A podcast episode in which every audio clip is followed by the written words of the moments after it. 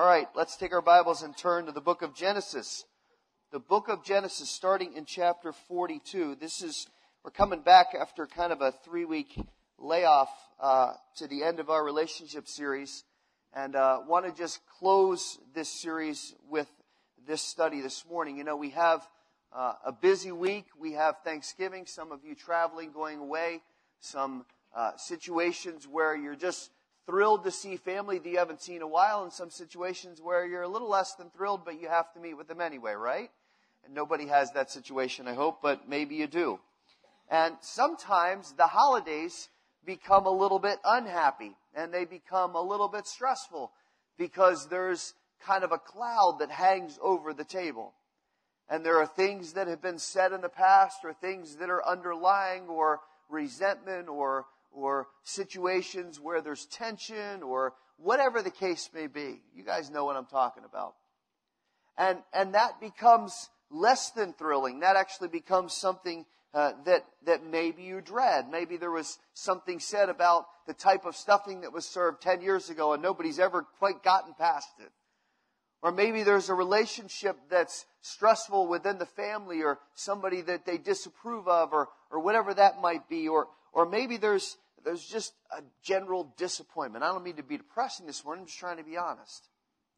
So there's this tension in it, and it kind of lingers like a emotional stomach ache year after year after year. Well, there's no family in the Bible that, that may have been maybe more awkward or dysfunctional than the one that we're going to study this morning because here the family members commit an offense that, that really would never be easily forgotten, certainly not at the Thanksgiving table. Because 10 of the brothers sell one of the brothers. They get so angry and so jealous and so frustrated with him that they find a passing caravan of Midianites and they sell him. We know the story well. The man's name was Joseph. Joseph is a type of Christ. He is a advanced picture of what Christ is going to go through and what Christ is going to accomplish. In fact, there's somebody that researched, and I can send you the link if you want it, 60 similarities between the life of Joseph and the life of Christ. He's really probably the greatest uh, advance sign of what Christ will do of anybody that we have in the Bible. And probably the thing that stands out the most in terms of the similarities of their lives is the fact that each extended forgiveness when it wasn't deserved. Each put it out there when, when it wasn't being asked for. Each was betrayed. Each was sinned against. Each had the relationship broken. And, and each had the opportunity to pay back people what they deserve for their sin. Instead, each offered forgiveness. Now, in our relationships, we've done a lot of different studies about the different facets of relationships, but in our relationships, forgiveness is either the greatest point of hindrance or the greatest point of healing. Where there is a lack of forgiveness, the relationship stays fractured. There's a problem. There's a, there's a bump in the road, so to speak, that, that will not be ever resolved until forgiveness is extended. Where forgiveness is extended, healing takes place very quickly. And what we decide and how we decide to either impart forgiveness or withhold forgiveness greatly determines the long term effect on the relationship. Now, Joseph was the 11th of 12 boys. His father's name was Jacob. Jacob was renamed Israel. And early on, Jacob favors Joseph. He gives him a coat that's very distinctive, made of many colors. And, and there's, a, there's a tension immediately within the family because it's obvious that Jacob has a, a unique love for Joseph. And all the brothers feel it very acutely. And there's great jealousy and resentment and, and bitterness to the point, as I said, where finally one day they've had enough and they sell him into slavery to the Midianites who then take him to Egypt. They lie to their father. They say that Joseph was killed by an animal. They even take his coat and cut it up and pour blood on it and say, this is what happened to our poor brother. We found this and he must be dead. Meanwhile, Joseph goes down to Egypt and he finds favor with Pharaoh and he moves into a high ranking official's house as a servant. But uh, the high ranking official's wife, Potiphar, uh, she has designs on Joseph and decides to falsely accuse him. And of course, that erupts because he's a Hebrew slave. He's sent to jail. And as he's sitting in jail, he meets two men who work for the king, a baker and a cupbearer, and they have dreams. He interprets the dreams. One of them is destined to die, and one of them is destined to live. The cupbearer gets out, goes back to the palace. Joseph, as he's leaving, says, Hey, remember me, bud, you know, do, do a man a favor. I helped you out. Cupbearer proceeds to forget him. Time goes on. Joseph continues to sit there. And then one day Pharaoh has a very strange dream about cows and sheaves of wheat, seven of each. The, the thin ones eating the healthy ones. And he doesn't know what to do and he calls his, his men and he says, what, what does this mean? And they don't have a clue. And the cupbearer standing there, he goes, oh, wait a second. I know a guy. And they bring up Joseph out of jail and he interprets the dream. He says, Pharaoh, this represents the fact that there's going to be seven years of abundance in the land of Egypt, followed by seven years of severe famine. You need to prepare now. And Pharaoh is so impressed by his ability that, that he makes Joseph a ruler in the nation, in fact, second only to Pharaoh. And Joseph continues to enjoy favor and he prepares the nation. They stock up food for seven years and prepare for this great famine that's going to come. Now, the famine had three major purposes.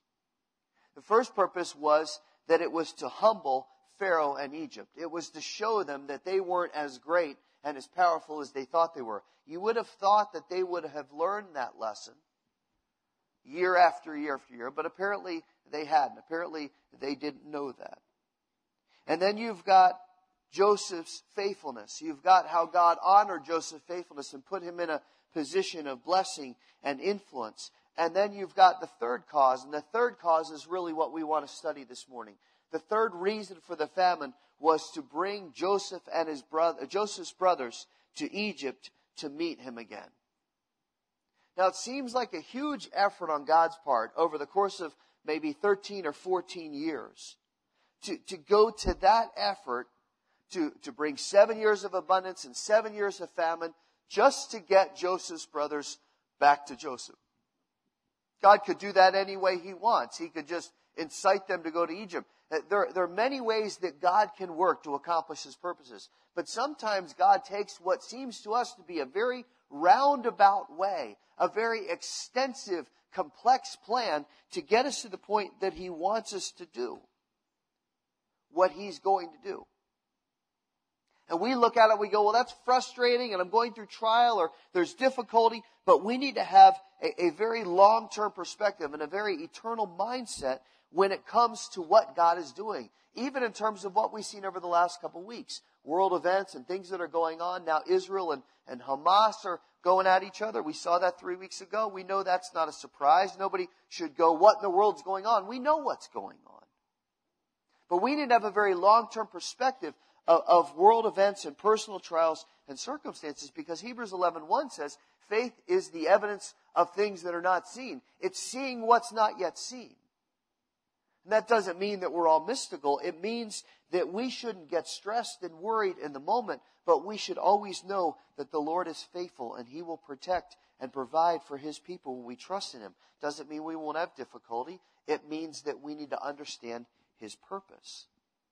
Listen, if God's purpose right now is to humble us and draw us back to Him, how many are going to say amen to that?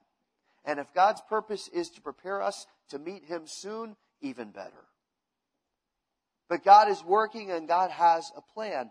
Now, Joseph, as he's sitting in jail, as he's rising to power in Egypt, has that very unique perspective. And the huge difference between him and his brothers is highlighted all throughout the passage. You can go all the way back to chapter 38 and continue to go past chapter 45, which is what we're going to look at this morning.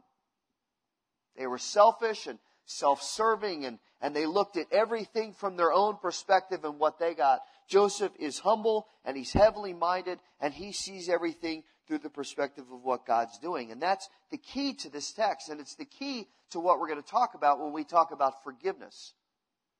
Because forgiveness can only happen in our hearts by having a heavenly perspective and a heavenly understanding of God's purpose. Otherwise, we're going to react the wrong way. Otherwise, when his brothers show up, he's going to lash out them and be ticked at them. Because for a dozen years plus, he's had nothing but disappointment and loneliness and frustration and maybe even some questions for God.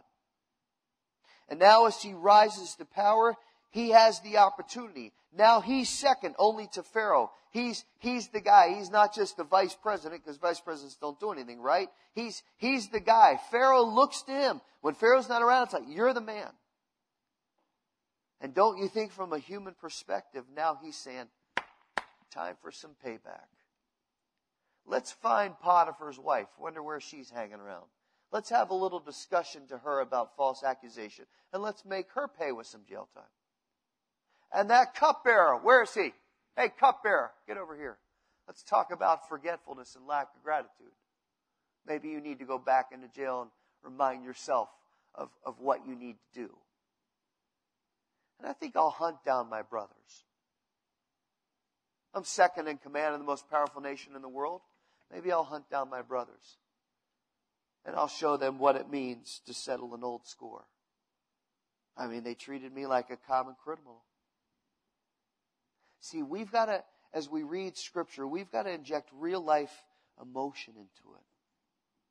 Think about times when you've been hurt and you've been betrayed and you're stuck in that hurt. Maybe some of you are dealing with it right now, even today. You feel that pain and that anguish and, and that, and that hurt.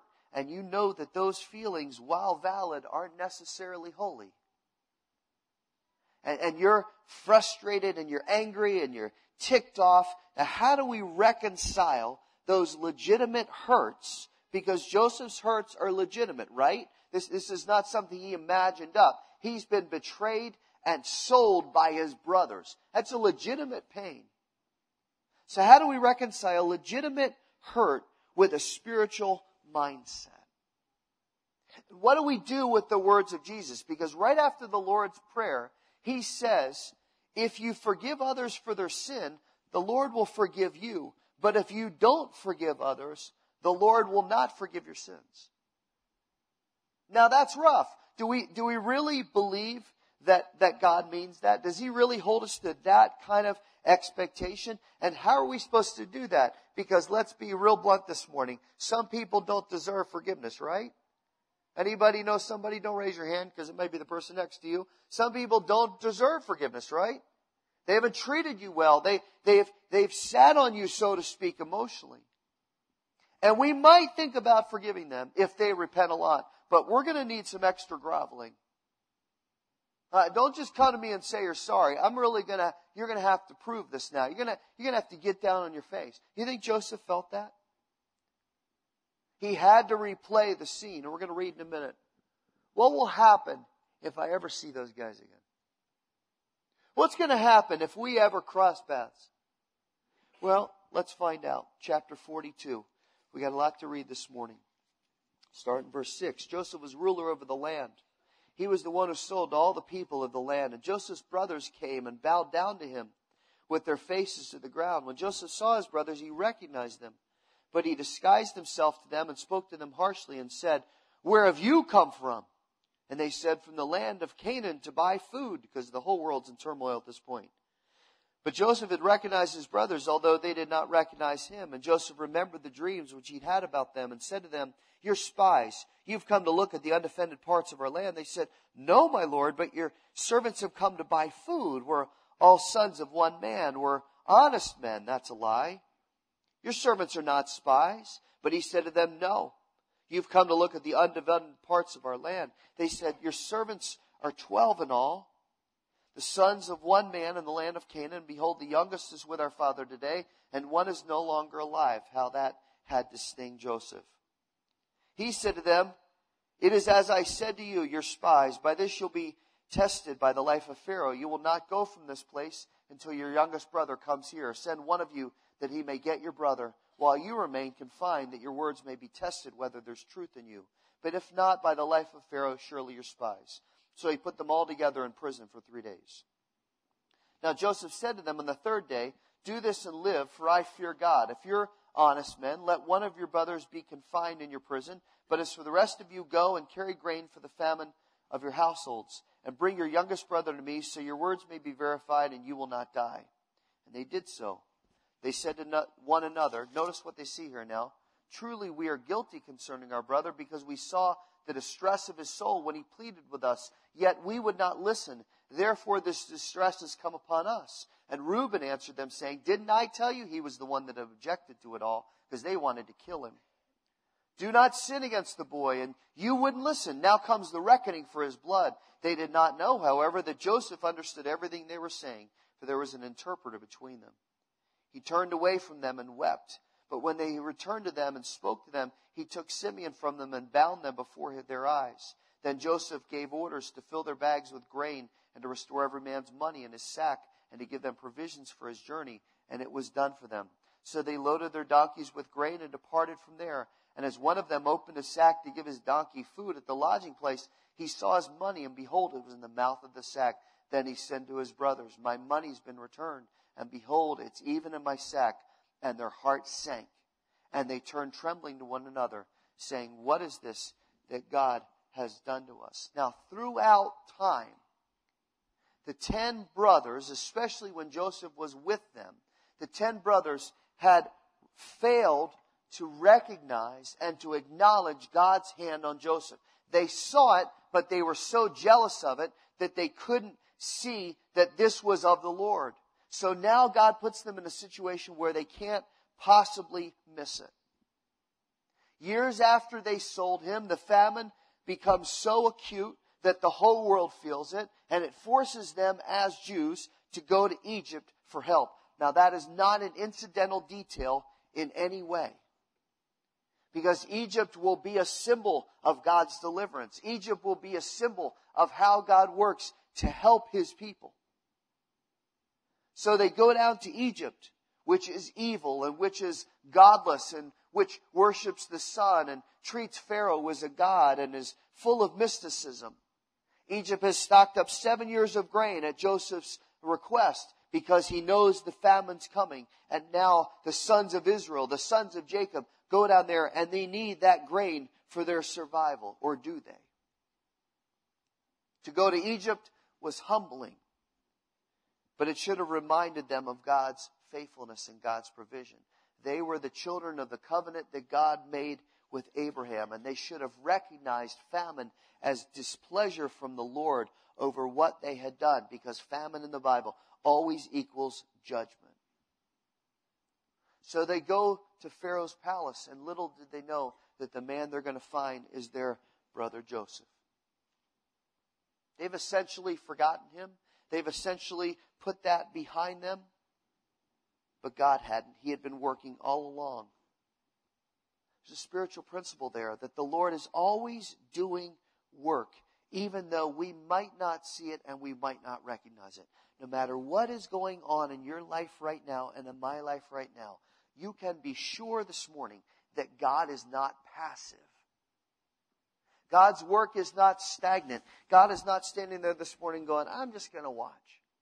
That Rhodes guy, he's going through some stuff. He's got some things ahead of him. I'm, I'm just to, I'm just to kind of let it ride. God is constantly moving, constantly orchestrating, constantly creating situations that will stretch our faith and enhance our faith and bless us if we remain faithful. While the brothers had betrayed Joseph and forgotten about it and gotten through the stress of telling Jacob and gone on with their lives, God was moving Joseph from place to place to place, to Pharaoh's palace, to jail, back to Pharaoh's palace, now standing before them. God never stopped moving to get to this point. Recognize that in your life this morning. God has not stopped moving. He is trying to accomplish something for you and it is good. And even in pain right now, even in the worst pain, God is moving to do great things. He had sent Joseph there and he has used him to prepare for a famine that nobody could have anticipated, but the Lord told him about it and said, prepare. Joseph never imagined, as God put him in that position, that one day his brothers were going to be standing right in front of them. But now here they are. And it's fascinating if you go back a page to chapter 41 verse 55 that Pharaoh, who was like a God and presented himself like a God to the people, now when the people come to him and say, Pharaoh, there's famine, help us. Pharaoh doesn't say, I have a solution. He says, I got somebody that can help us. His name is Joseph. Joseph is a Jew. Joseph had been a slave. He's the last person that Pharaoh should look to and say, I don't have the answers, but he does. Pharaoh is de-elevating himself to promote a Jewish slave as the one that can save Egypt. What a picture. But there's more to it than that. Imagine how when the people came to get grain, I was thinking this week, I don't think Joseph just said, here's your portion, here's your portion, here's your portion. Somebody had to say, how, how did you know? How did you know to stock up grain for seven years when we had all this abundance? And don't you know that Joseph said, let me tell you, the Lord has been faithful. God, the God of Abraham, Isaac, and Jacob, Jehovah, not the gods you worship, not the sun in the sky, not Pharaoh, a great guy, but he's not God. There is only one God, and it's the God of Abraham, Isaac, and Jacob. And He's the God that showed me, and He's the God that provided. And as people from all nations come to receive their grain and go home, they go home with the words, it was the God of Abraham, Isaac, and Jacob that did this. This is worldwide evangelism because Joseph stayed faithful. God will provide those opportunities when we're faithful to Him. And then the brothers walk in. What an incredible moment. I tried to, I tried to think about the, the amazing range of emotions that Joseph had to feel. Uh, the first thing that hit me was sadness over all those lost years. The times he could have had with his brothers, the times of being with his family, the missed opportunities. And then as that hit him, I'm sure, because we've got to think raw human emotion, right? He, he felt anger and bitterness that they had sold him without remorse. And he felt those furious feelings of revenge, years of imagining the moment. And now he's got the upper hand times 50. And he's got a desire to play them and toy with them and fool them and accuse them and watch them squirm. The temptation at this point is to show no mercy. You guys did this to me. I'm going to teach you a lesson you'll never forget. And yet, even as he feels like I told you so, and he sees them bow before them, and he remembers the dream, I told you guys one day you're going to bow before me, and you were so ticked off at me that you sold me. Well, guess what? It came true. And yet, even as he's feeling all those things, his heart is full of love and full of joy because his flesh and blood are here. Finally, his brothers and him are together. What an incredible, unimaginable mix of feelings. And yet, seemingly from the text, without sin, Joseph feels this. And instead of being driven by his anger, see this this morning, this is so important for us relationally. Instead of being driven by anger, he is broken. The godly response to this type of situation when we're offended is to be broken. Of course he was hurt. Of course he was offended. Of course he wanted justice. But more so, he was broken by the coldness and hardness of the human heart that would have done this in the first place. And his greatest desire is for restoration. Now, that is the hardest thing that we can do. The hardest thing that we can do is put aside our emotion and put aside what is, what is justified in our thinking and put aside the desire to say, you did it to me and I'm getting my revenge. The hardest thing we can do is to put that aside and extend forgiveness. How do we know? Because that's what Christ did. Christ did the hardest thing that God could have done. He sacrificed himself.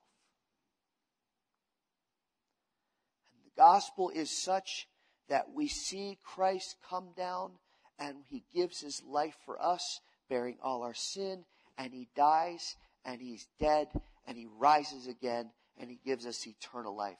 God did not have to do that. We did not earn it. He didn't owe it to us. And yet he did it because he loves us. And now Joseph, who is a type of Christ, a picture of Christ, when he has every right to get revenge against these jerks who betrayed him and sold him and hurt him.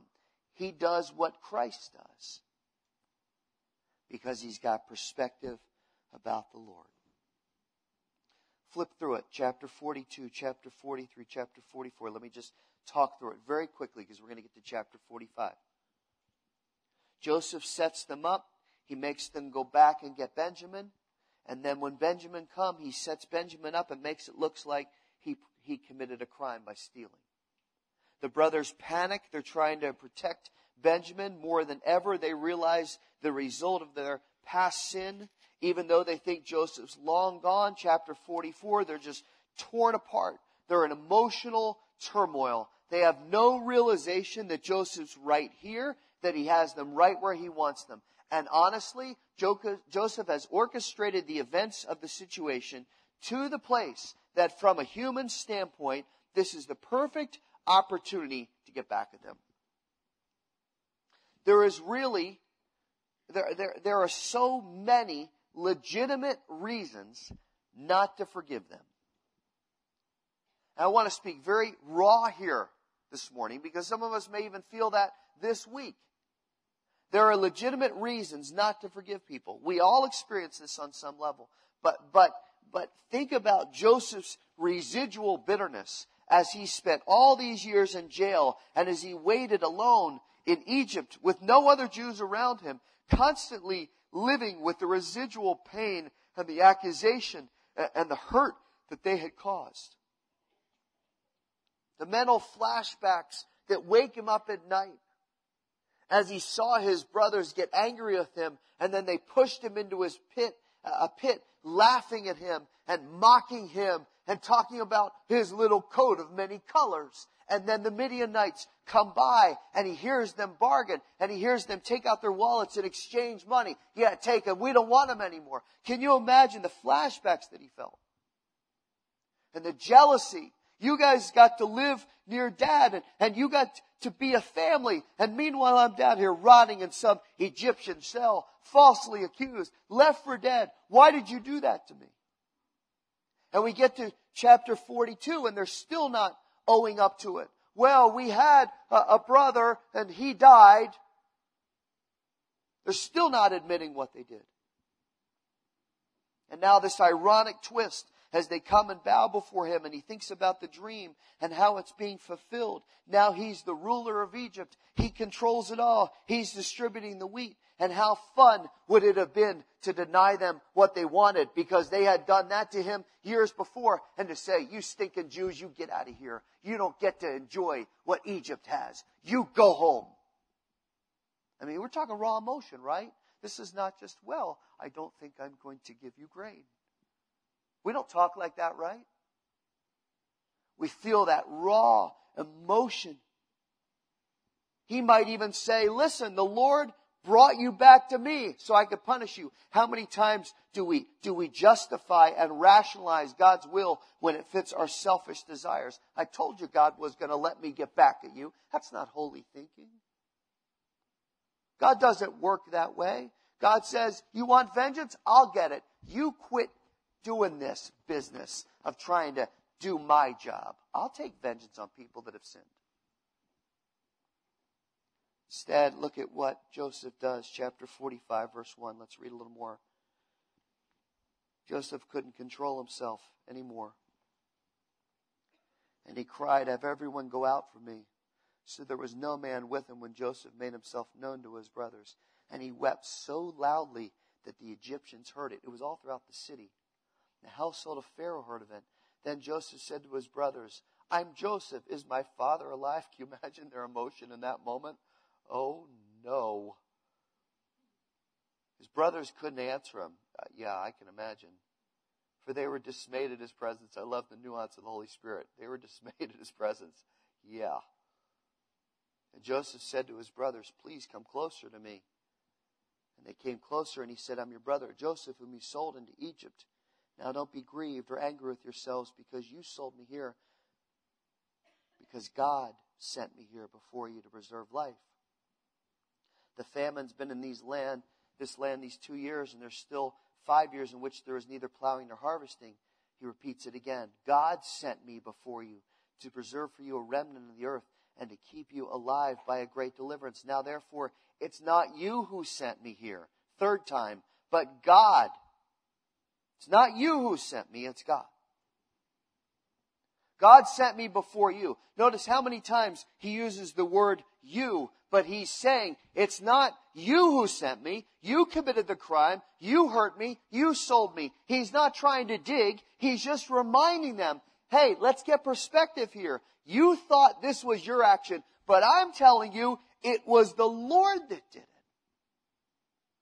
See, Joseph not only has the maturity and insight to see God's purpose, he also has the maturity and insight, listen now, not to resent God's purpose. How many times do we see, well, God's doing this, but I'm not happy about it?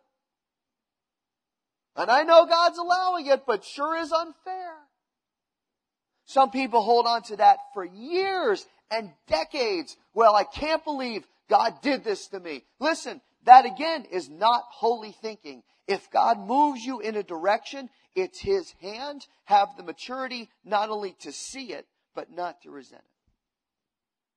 He had every reason not to forgive them, but He looks for the perfect opening not to get back at them, but to extend grace and forgiveness without them asking. In fact, it's fascinating. Not once do they say, We're sorry. Not before He reveals who He is, and not afterwards. You would think that they would, when he says, I'm Joseph, your brother, oh, Joseph, I'm so sorry.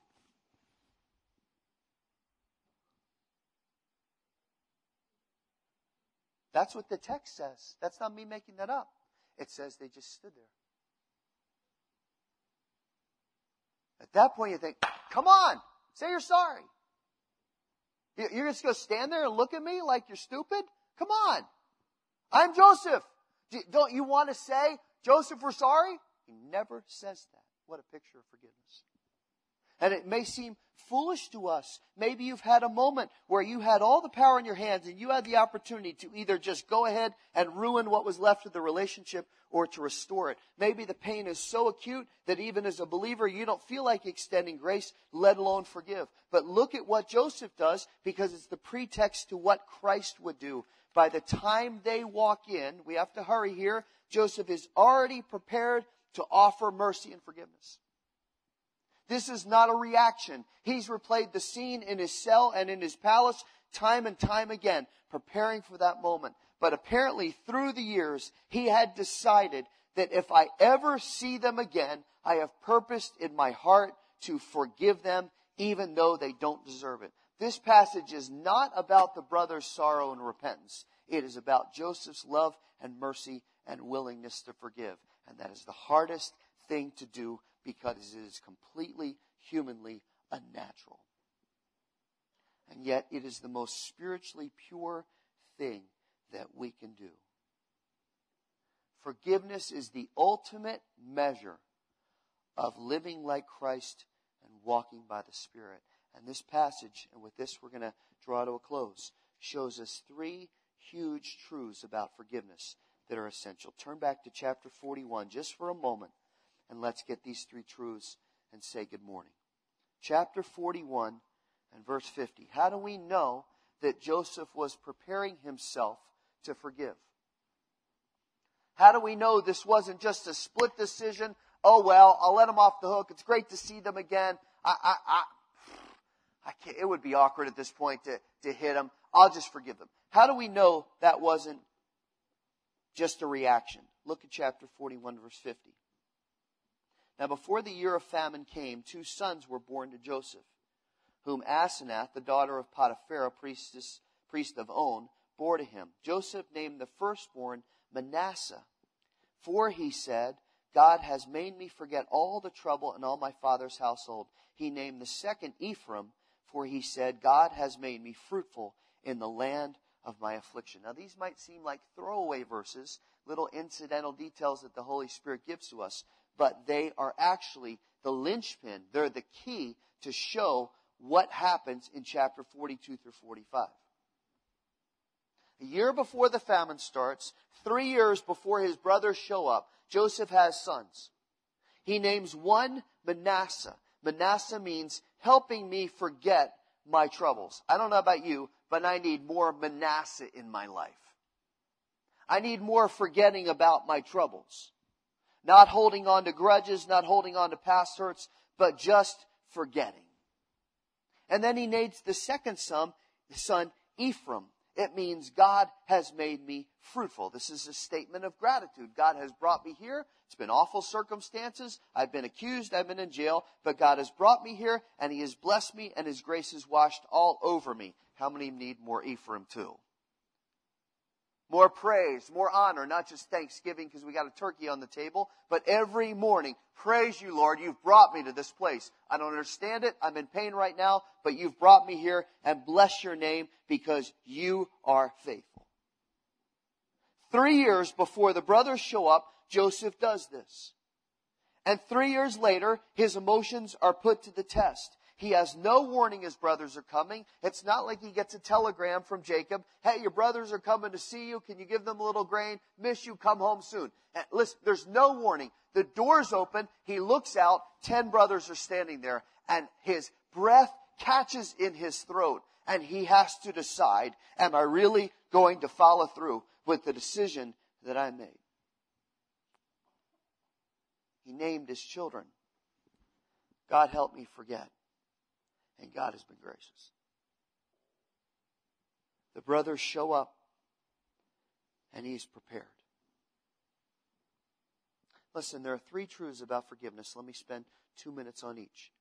Number one, we have the power to forgive and heal any relationship. We have the power to forgive and heal any relationship, but it requires a heavenly perspective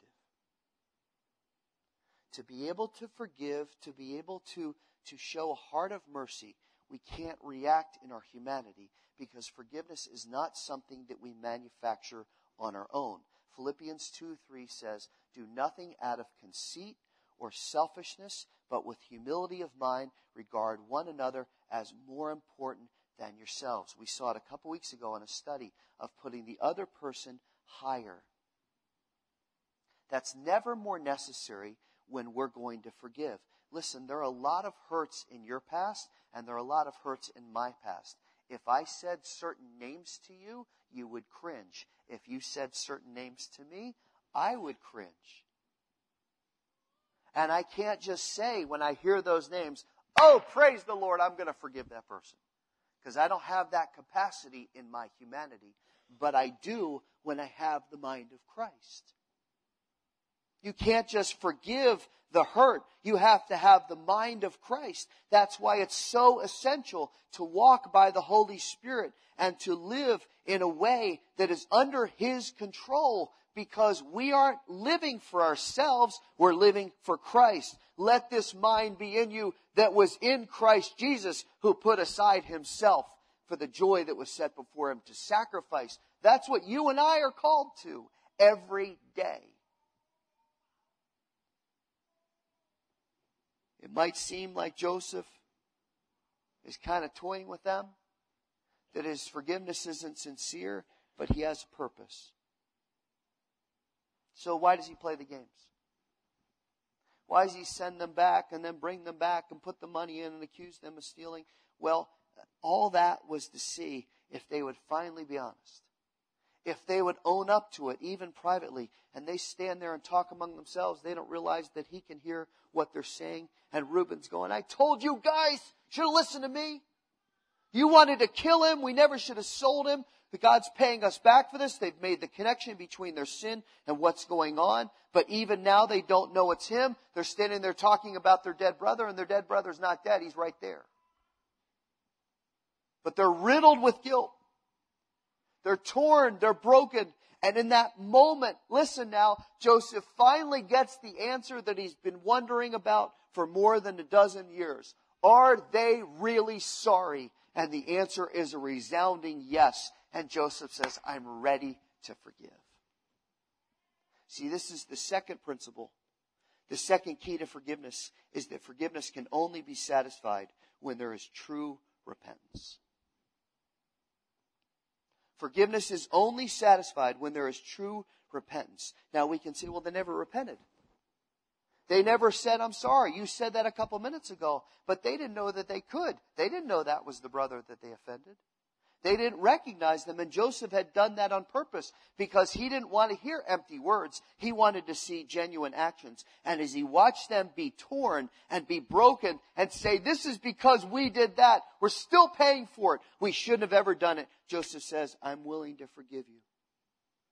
But listen, forgiveness cannot be fulfilled unless the prerequisite is met. First and always, there must be sincere repentance. Forgiveness demands genuine sorrow. If you have a relationship that's been broken, it's not enough just to say, I'm sorry, and then to continue to have an attitude and go about your business. There has to be genuine repentance. Repentance doesn't mean uh, five minutes later I'm going to do the same thing. How often do we do that with the Lord? Lord, I'm so sorry I shouldn't have sinned. And then we turn around and sin again. Lord, I'm so sorry I shouldn't have sinned. And then we turn around. Anybody else do this? I know I do. God says repentance is going this way and then turning around and you never look back. You want to restore a relationship? Have genuine repentance because there is accountability with forgiveness. God says it's only when you confess your sins, in other words, when you admit your guilt, that I will be faithful and just to forgive your sins and to cleanse you from all unrighteousness. The word, the word all means to the maximum, but there's a prerequisite. I will forgive all your sins and cleanse you from all unrighteousness if you confess your sins. Forgiveness has accountability. Joseph doesn't just let them off the hook, he's prepared to forgive them but only when repentance comes. The Lord's the same way. God is willing and able and ready to forgive even the most vile person on the face of the earth that would spit in the face of Jesus today. God is ready, willing, and able to forgive them when they finally say, I am genuinely sorry for what I've done. And God will say, Done. Cleansed forever. I know your heart. So don't mock. You're sorry. You will turn from your sin. Boom, it's done. You are written in my book forever. Repentance must be preceding to forgiveness. And when we do that, God removes all record. Ephesians 1 6 says, He freely pours His forgiveness out on us according to the riches of His grace, which He lavishes on us. Can you imagine such a thing? God doesn't hold back. He doesn't say, I'll forgive you a little. He says, I will forgive you completely with abundance. And now, believer, as I've forgiven you, now you forgive one another in the same way. Do you think this morning that God holds one ounce of our guilt? It says, I've forgotten your sins. I've put them as far as the east is from the west. Your sins and iniquities, I remember what? Tell me. No more. So why do we as humans continue to say, remember this? Remember what you did to me? Oh, I know you apologize, but uh, this is this is my trump card I'll pull this one out when I need it. Oh, oh, you did that? Here it is. God says, done. Forgive like I forgive. And you know what? The enemy keeps coming along and saying, well, what about this? And uh, uh, uh, they said that. God says, I don't remember it anymore. Look at the last thought I got to pray. The power to extend mercy and truly forgive only comes from the Lord. Joseph wasn't anything special he was just like you and me. He didn't have supernatural power. We don't see him doing miracles. He's not some kind of crazy guy. He is just like you and me. Hurt interpersonally, betrayed, offended, put in a bad situation, worked his way out of it by God's help, and now has a place where he has a decision. You and I deal with that all the time. But look at why he forgave. Let's read this last verse. He forgave because he saw God's hand in everything that happened. Chapter 45, verse 7, he says, God sent me here to get back at you. That's not what the verse says. God sent me here to prepare the way and to preserve you. He remembered the covenant. He remembered that they were the 12 descendants of God's uh, promise. And look how instrumental his forgiveness is in the fulfillment of God's plan. Now you say, well, God could have fulfilled his plan anyway, and he can do whatever he wanted. But that's not the way God works here. He uses Joseph to be the instrument of forgiveness so his plan can be implemented. There were 12 tribes of Israel. That wasn't going to work if one of them was in Egypt, estranged from the other 11. So while God is sovereign and works, He also says, I'm going to use you. As you forgive, now my plan can be re implemented. Now you say, well, I don't have that kind of clarity in my life, Paul. I don't always see the, uh, what, what God's plan is going to be. No, but there's always potential because remember we said God's not stopped working. Why does God bring us to this place? Why does God allow what's in our lives? So we can live like Him. What's the greatest way we can do that? By forgiving. And what happens when we don't? It damages our witness. People look at us and say, You're a Christian? What, why don't you do what Christ did? And it damages our, our walk because we miss out on potential blessing and it damages our faith and the faith of others. Listen, forgiveness is powerful. It's the most holy action that we can do. And we knew that, know that's true because you barely remember the things that you've forgiven. But everything that hasn't been reconciled with you and somebody else is acute pain. We had a phrase when my kids were growing up.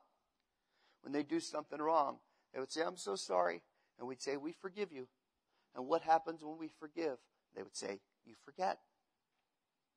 I cannot tell you what my son, who's sitting here, did when he was four. I'm sure there were times where I was like, Ah! Anybody feel that? And I'm sure in the moment I thought, I can't believe my offspring has done such an evil thing. How could we ever make this better? I couldn't tell you for a thousand dollars what he did when he was four. But I can tell you with clarity and detail and names when people have hurt me and haven't made it better. Forgiveness is powerful. And God has given us the ability to make peace and to restore and to forget it when we forgive like He forgives us. I have forgiven you. Now forgive like I've forgiven. Let's close our eyes. I want to challenge you. I know I've talked a long time. Thank you for listening so well, but I want to just challenge you in this moment of quiet between you and the Lord. What's the relationship that needs to be reconciled? If you've offended, if you're the one that has caused the pain like Joseph's ten brothers, then you need to make that right. There needs to be genuine repentance. Pride's going to scream. The enemy's going to scream. Everything's going to scream. But it doesn't matter. There has to be repentance. And maybe you're the one that's offended and repentance hasn't come from the person that's offended you. Your heart needs to be softened before the Lord and you need to pray and ask God to help you to be prepared with that forgiveness, just like Joseph was when the brothers walk in unexpectedly. Lord, soften my heart, prepare my heart to forgive. Oh, I pray that that will happen soon. Lord, you have forgiven us beyond measure. We've celebrated it through song this morning. We've celebrated it at your table. We've seen evidence of it in Joseph's life. It's been all through this morning. We have seen the clear evidence of your forgiveness. And Lord, we praise you for it. Lord, forgive us for offending you and for sinning against you. What a travesty that is. By your Spirit, help us now. Convict us to walk in purity, to walk as Christ did. And Lord, the greatest evidence of that will be as we forgive others. Lord, that's really hard for us, but it wasn't even an iota compared to how hard it was for Christ. Let this mind be in us, Lord, that was in Christ Jesus.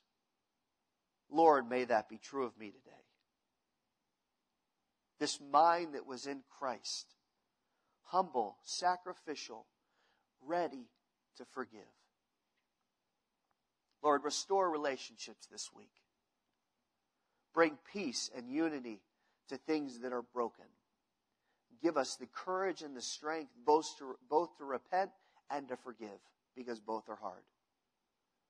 Lord, we will give you honor and praise for what you do, because we will constantly see the picture of Christ in all that happens. Give us that heavenly perspective, Lord, we pray. In Jesus' name.